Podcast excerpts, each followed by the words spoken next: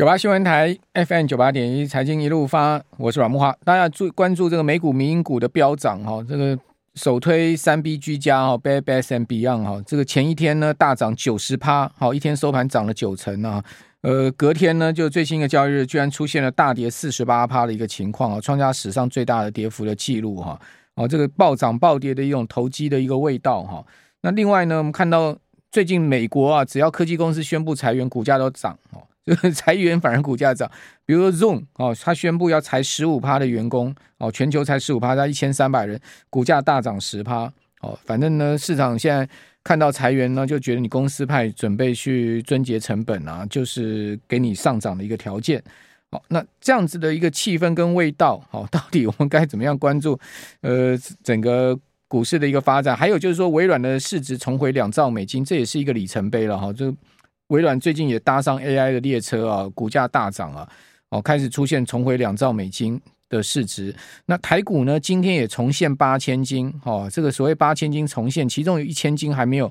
暂时站稳，但看起来应该有很大的机会，就是世芯 KY 哈，今天收九百九十八，差两块了哈，那就八千金哈。那我们赶快来针对现在目前千金股越来越多哈，那这种七八百块的股票会不会比价上升呢？哈，我们。呃，透过视讯连线的方式请教摩尔投顾的林汉伟分析师，汉伟你好，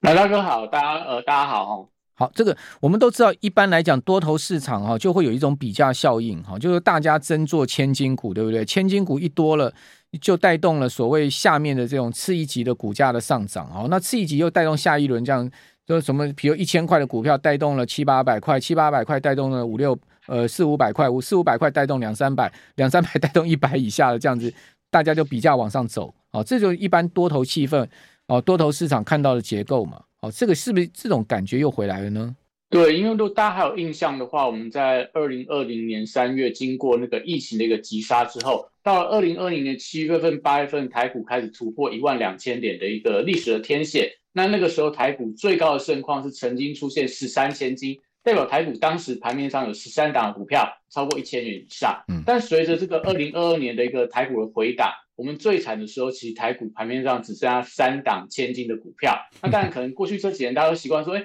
台股好像有一千元的股票非常的正常。但如果时间再往前拉长，等到二零一八年以前，除了大力光以呃，大立光出现这种千元以上的股价，台股其实这个千元以上的股票并不多。那也代表说，其实现阶段台股的氛围，我觉得有慢慢回归到类似在二零二零年那一段时间的一个感觉。也代表说，接下来如果台股千元以上的股王从这个八千金变成十千金，变成十一千金，我觉得可能整一个市场的氛围，甚至说代表说主力的资金，我觉得持续归队的一个现象。而且刚吉软那个讲的非常好，就是说。当这个千元股王不断出现，千元的这个千金股价不断出现之后，很多的一个比较效应开始慢慢延伸出来。所以，我们帮大家去看了一下，就是说，哎，台股现阶段除了一千元的股票，可能现在有八档，所以我往下看到呃九百多块、八百多块的，大概还有四档的一个候选人。代表说，如果接下来台股再往上做一个垫高的话，哎，我们台股可能有机会挑战十二千金的一个所谓的一个新的一个里程碑。那虽然说看到说，在这个五百多块，就是说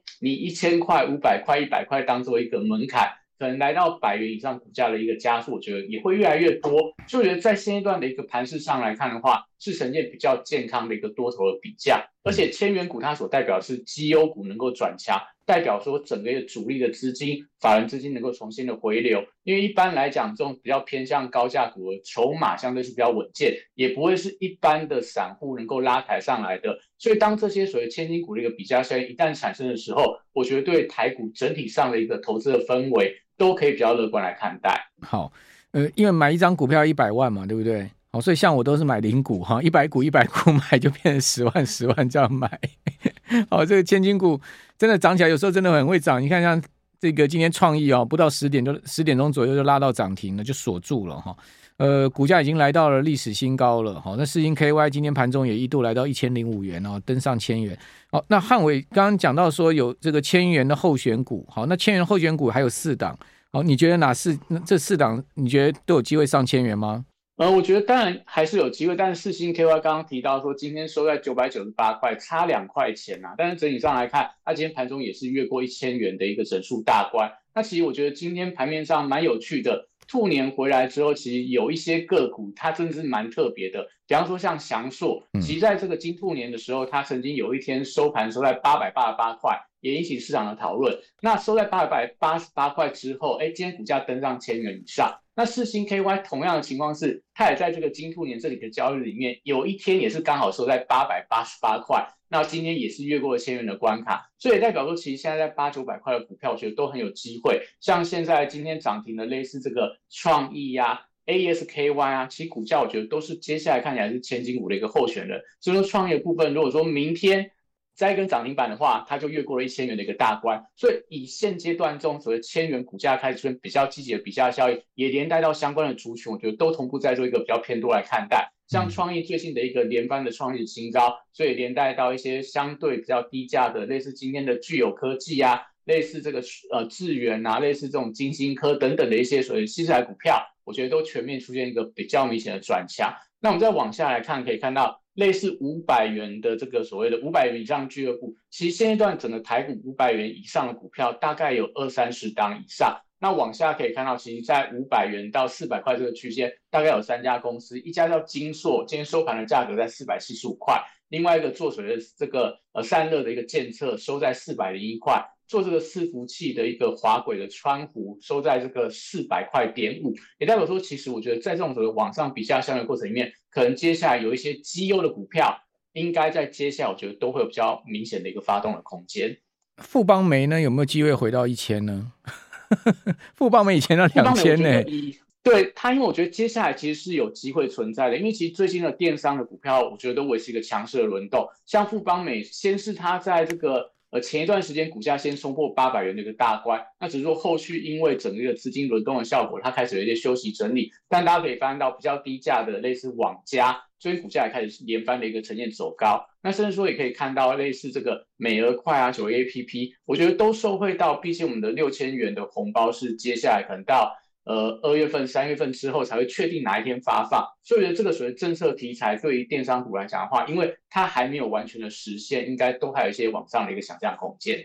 好，我其实也蛮期待联发科重回千元的啦，哈，现在联发科在七百四十四块，那回千元的话还有蛮大幅度的哈。那另外一个主轴就是 AI 概念，好，你觉得台股炒 AI 是有炒是炒真的基本面呢，还是炒一个题材面呢？呃，我觉得现在来看比较偏题材面的一个想象啦。我们先说比较近期国际股市上的表现，你可以翻到，其实最近在国际股市当中，跟 AI 相关的股票，但都非常的飙。但台湾比较特别，台湾都是硬体相关的股票出现连续的飙涨，但国外都是跟软体相关的股票出现全面性的一个喷出。像之前我们阮大哥有提到说，哎，美国类似这种所谓的类似新闻的线上网站，因为说要引入这个 ChatGPT 之后，股价出现大幅度的飙高。那甚至说，像昨天的百度的股价也创下一年新高，因为他们要发表所谓的 AI 的产品。那这些公司它的特性就是说，它都跟软体相关，跟所谓的直接呃做一个所谓的 AI 的一个生成，或者说呃软体程式的设计有直接的相关。我觉得这种是受惠程度相对比较高的公司。但对台湾来讲，因为我们软体相关设计的公司相对比较少，所以反而整个资金都去炒作类似，不敢说炒作啊。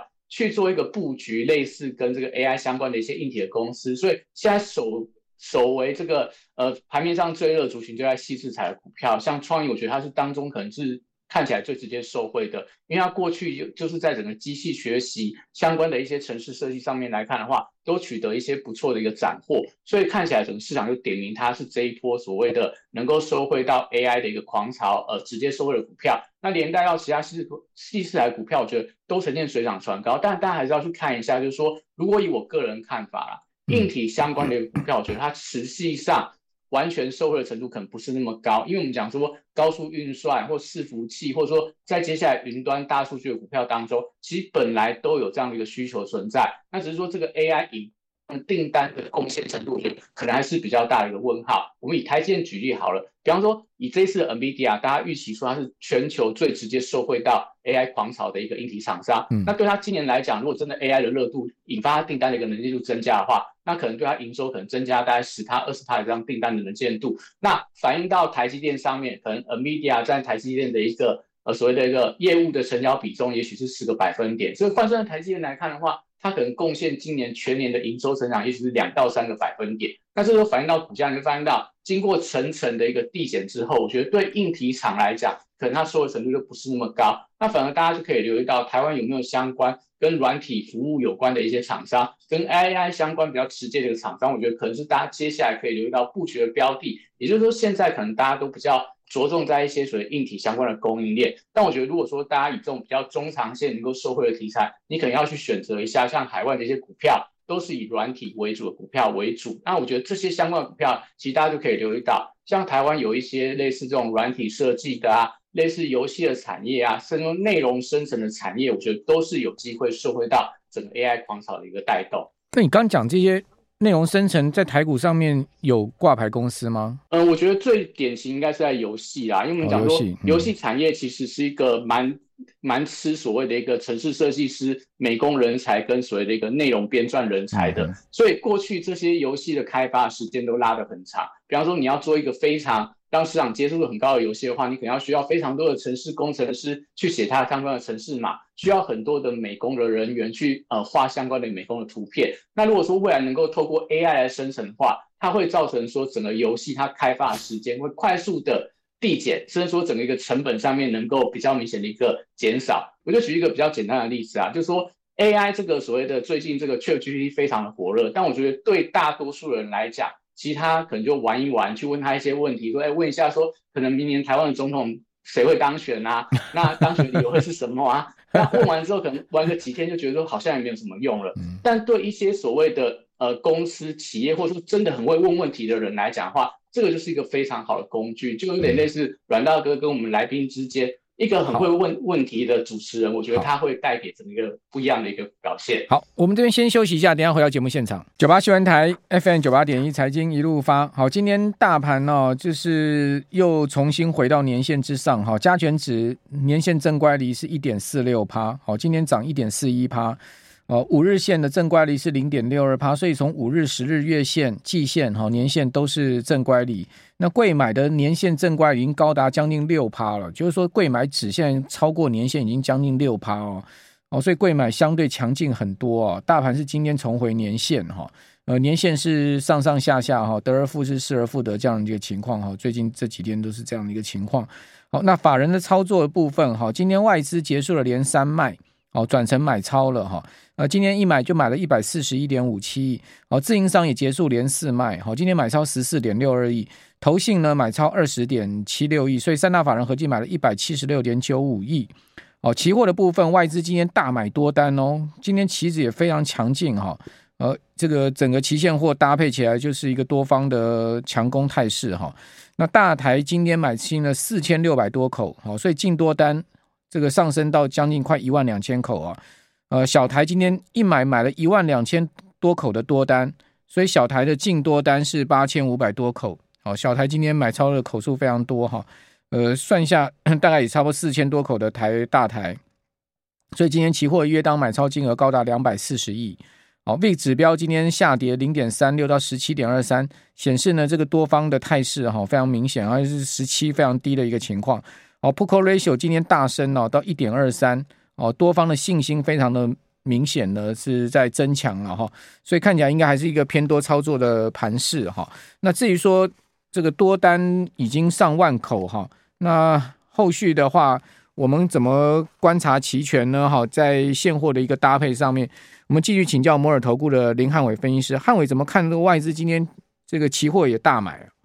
对，我觉得也代表说，其实今天代表比较特别，因为是今天是所谓的周选择权周期货的一个结算。我们看到昨天其实，在周选择权整个所谓选择权大量未平仓当中，可以发现到，其实大部分的选择权庄家昨天是压一万五千五百五十点这一个关卡，不会做一个有效越过。但今天开盘直接越过之后，就可以发现到很明显的空单开始快速的回补，所以今天盘中其实直接冲到一万五千六百点。这个所谓的波段的一个新高，所以我们台股今天是正式创下兔年以来的反弹新高，也跟随国际股市的涨势。但刚才阮大哥已经提到了，从外资目前在现货的一个布局，从呃今年以来，其实台股回国速度还是持续在加快当中。虽然说连续三天转卖，但是一天的买超金额又把前几天的卖超金额做一个完全的回补。那加上说外资的期货多单目前来到一点二万口以上，那其实下礼拜三就是台指期结算，所以以现在的状况来看，其实台股大家说，哎，万五关卡站上，即将要挑战万六的关卡。以目前台股收在一万五千六百多点，代表说大概台股再涨不到两个百分点，我们就会越过一万六千点的关卡。那这一段时间里面到下个礼拜三，大概还有五个交易日，也代表说，如果这一段时间里面我们看到的是外资的期货多单持续增加，甚至说 put ratio 还是维持一个一点二、一点三、一点四不断往上走高的话，我觉得可能在下礼拜三之前，台股就有机会去突破万六的关卡。嗯、那以这样的状态来看的话，可能大家就去追踪一下。毕竟现阶段这个礼拜整个资金的环境跟上礼拜资金环境稍微有点不同。上礼拜我们看到的是美元指数来到快要跌破一百的整数大关，美债利率是来到三点四左右的一个百分点。但这几天其实美元指数快速反弹到一百零三左右。那美债利率也回升到差不多三点六、三点七的关卡，代表说，我先觉得现在的资金的环境没有上个礼拜那么宽松，所以这个礼拜台股的走高，我觉得就会偏向一些个股的一个垫高的表现。像刚刚提到，今天半导体族群全部又重新的转强，那这些股票非常占台股的权重，所以在这样的情况里面，我觉得大家可能要留意到，哎，也许在未来五天当中，台股会持续往上垫高，但是因为整个资金环境可能没有像上礼拜那么宽松。它会出现比较明显的一个轮动的状态，所以大家就可以留意到说，诶，可能也许明天这些高价股啊、半导体股啊会出现休息整理，哪些股票有机会接棒？那也许我们刚刚所要说的话题，就是说，在整个所谓的一个 AI 相关人工智能当中，我觉得软体的公司，其实台湾我们有帮它整理出来，大概有四档，我觉得大家都可以留意到。像今天类似游戏股的六一八零的橘子，它股价冲到九十块的关卡，就是说它可能成为下一档游戏股里面可以挑战一百元关卡的一个。呃，所谓的候选人，那当然，我觉得它的题材就在于说，因为它本身的一个游戏的一个题材，这样说，如果真的公司派比较聪明一点的话，可能这个人员开始做一些缩编，那用 AI 去取代一些工程师的工作的话，我觉得可能对它未来的一个 营运绩效也许有所改善。那甚至说，类似游戏股当中，这个大宇之最近是是库藏股，股价也慢慢在垫高当中。那另外，台湾有一档跟 AI 比较直接相关的软体股，叫做五二零三的讯联，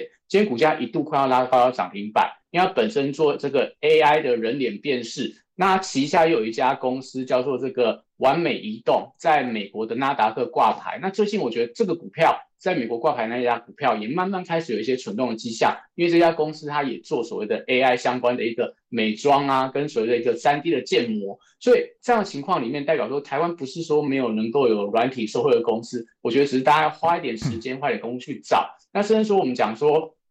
在未来上个礼拜台股很热的族群叫做元宇宙。那元宇宙其实它有一个很重要的问题在于说，它的内容真的是不太够。像我自己有在买一些 VR 头盔，会发现到，哎，买了 VR 头盔回来之后，可能新鲜感玩个一个礼拜、两个礼拜，后面就发现到，你可能真的不知道拿它来干嘛，因为玩游戏会玩到腻。那看一些影片的话，其实看一段时间里面，你会觉得说好像也没有新的内容产生。但是假设如果 AI 能够快速生成一些。可能三 D 的建模啊，可能一些所谓内容的一个产出的话，我觉得对于元宇宙有一些加速成长的一个现象。所以为什么最近的 Meta 也提到说，诶，它也有所谓 AI 相关的一些布局？我觉得可能都代表说，其实这一次 AI 的一个呃热潮来了之后，这些厂商加速投资，可能对原本大家觉得诶实现的期间可能要等到十年的元宇宙。也许它有一些加速，可能提前到未来五年、未来三年之内，你就可以看到比较成熟的应用。所以像元宇宙相关的股票，类似宏达电，我觉得是可能在这一波 AI 当中，也许有机会，因为加速的这种内容的生成，而让整个需求呈呈现呃增温的一个现象。所以整体上来看，我们讲说，其实在呃接下来到下礼拜三的结算之前，台股都有机会维持一个多方轮动，只是说从兔年以来，整个台股的轮动速度是比较快的。所以今天相关的 AI 题材股票，我觉得大家也可以从国际上的一些主流的资金的趋势去寻找一些相关呃有机会的一个标的。好，这个汉伟把整个 AI 概念讲得非常清楚哈。这个当然呃台股的软体相关是比较少哈，但是也不也不是说完全都缺席了哈。只不过这跟着美国的这个相关的软体比起来的话，就是相对相对就是我们就。主要还是在硬体的部分。好，刚才有地震哈，我不知道大家有没有感到感觉到是一个有感地震哈。但我们电台在二十六楼，我觉得这次晃的情况还好。好，所以我们有听众朋友说我很淡定，是我其实是假装淡定 就对了。哦，我也很希望这个 AI 可以预测地震啊，哪一天开发出这个系统，哦，这个赶快预测出这个地震实在太可怕，土耳其七点八级的地震，呃，我现在看到预估地震规模有五点二级哦，这个地震的相关情况是在花莲瑞穗十五公里的地方哦，那有这么大的一个地震吗？台北感觉好像没有那么大哦，五点二级不小哦，哦，跟但是跟土耳其的七点八级比起来，那是小太多了了哈。那这个土耳其今年股价股市也是爆挫哈，而且据说还熔断了哈。好，那呃汉伟，你觉得到万六的话，我们要警惕吗？如果真的攻到万六的话，大家要警惕吗？呃，我觉得可能还是要提高警觉啊，因为台股短量如果涨得太快的话，现在其实全球股市都是一样的情况，比较偏向无稽之谈。你说美股最近非常的强劲，但大多数还是轧空了买盘。像最近如果不是这个 AI 的题材，不会看到微软，不会看到这个 NVIDIA，不会看到 Google 的股价大涨。所以我觉得这个新题材带动当然会带给大家。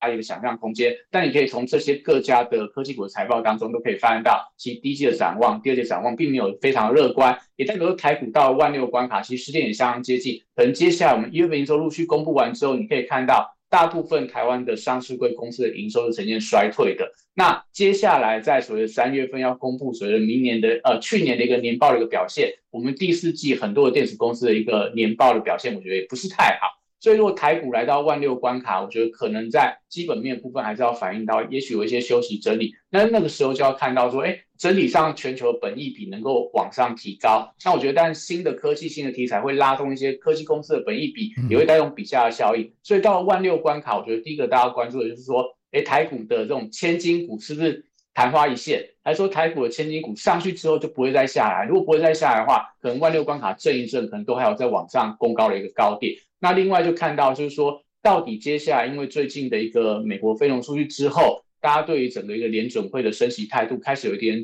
转变，所以可能接下来一些联准会相关官员他的谈话的内容还是比较偏向鹰派。所以说，我们看到下礼拜的一些通膨数据，因为最近我们发现到，在美国一月份，像在二手车的一个车价，还有一些房地产的一个价格有一些回温的迹象，所以会不会在下礼拜的一个通膨数据又有一些？呃，开始一些转折，就是说跌幅开始没有跌得那么快，那会让整个市场对资金面的一个角度有一些新的一个想象空间。所以种种因素的综合，但你到万六关卡先卖先获了结部分的一个持股，我觉得是没有太大问题的。好，所以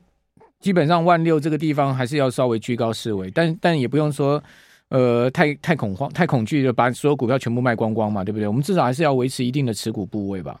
对，我觉得我们就且战且走。那你可以，比方说，你可以持有，比方说，今年真的整个产业趋势向上，整个一个所谓的营收啊，库存压力不太重的一个产业，我觉得大家你可不可以持股续报。那可以获利了结，就是说，可能短期上股价涨多了，那我觉得这些股票可能可以先做一些调节的动作。好，呃，所以我们要持续请教汉伟哦，汉伟每个礼拜都会跟我们连线哦，就是说到底今年有什么产业是可以持续成长，而且今年成长的产业真的不多啊，能真的能挑出成长的产业就很厉害了啊，买到这样子应该是法人要压住的股票的话，你今年获利就会很好。所以汉伟，你有这个 Line 对不对？你会在上面告诉我们一些成长的概念吗？对，我们今年其实准备五大产业，我这个相关产业内容会在 Live 上面跟大家分享。那我 Live 的一个账号是小老鼠 PS 一六八八，如果大家想要索取更多类似产业趋势啊、台股相关的资讯的话，都可以马上加入我们的 Live。小老鼠多少？PS PS 一六八八。好，小老鼠 PS 一六八八。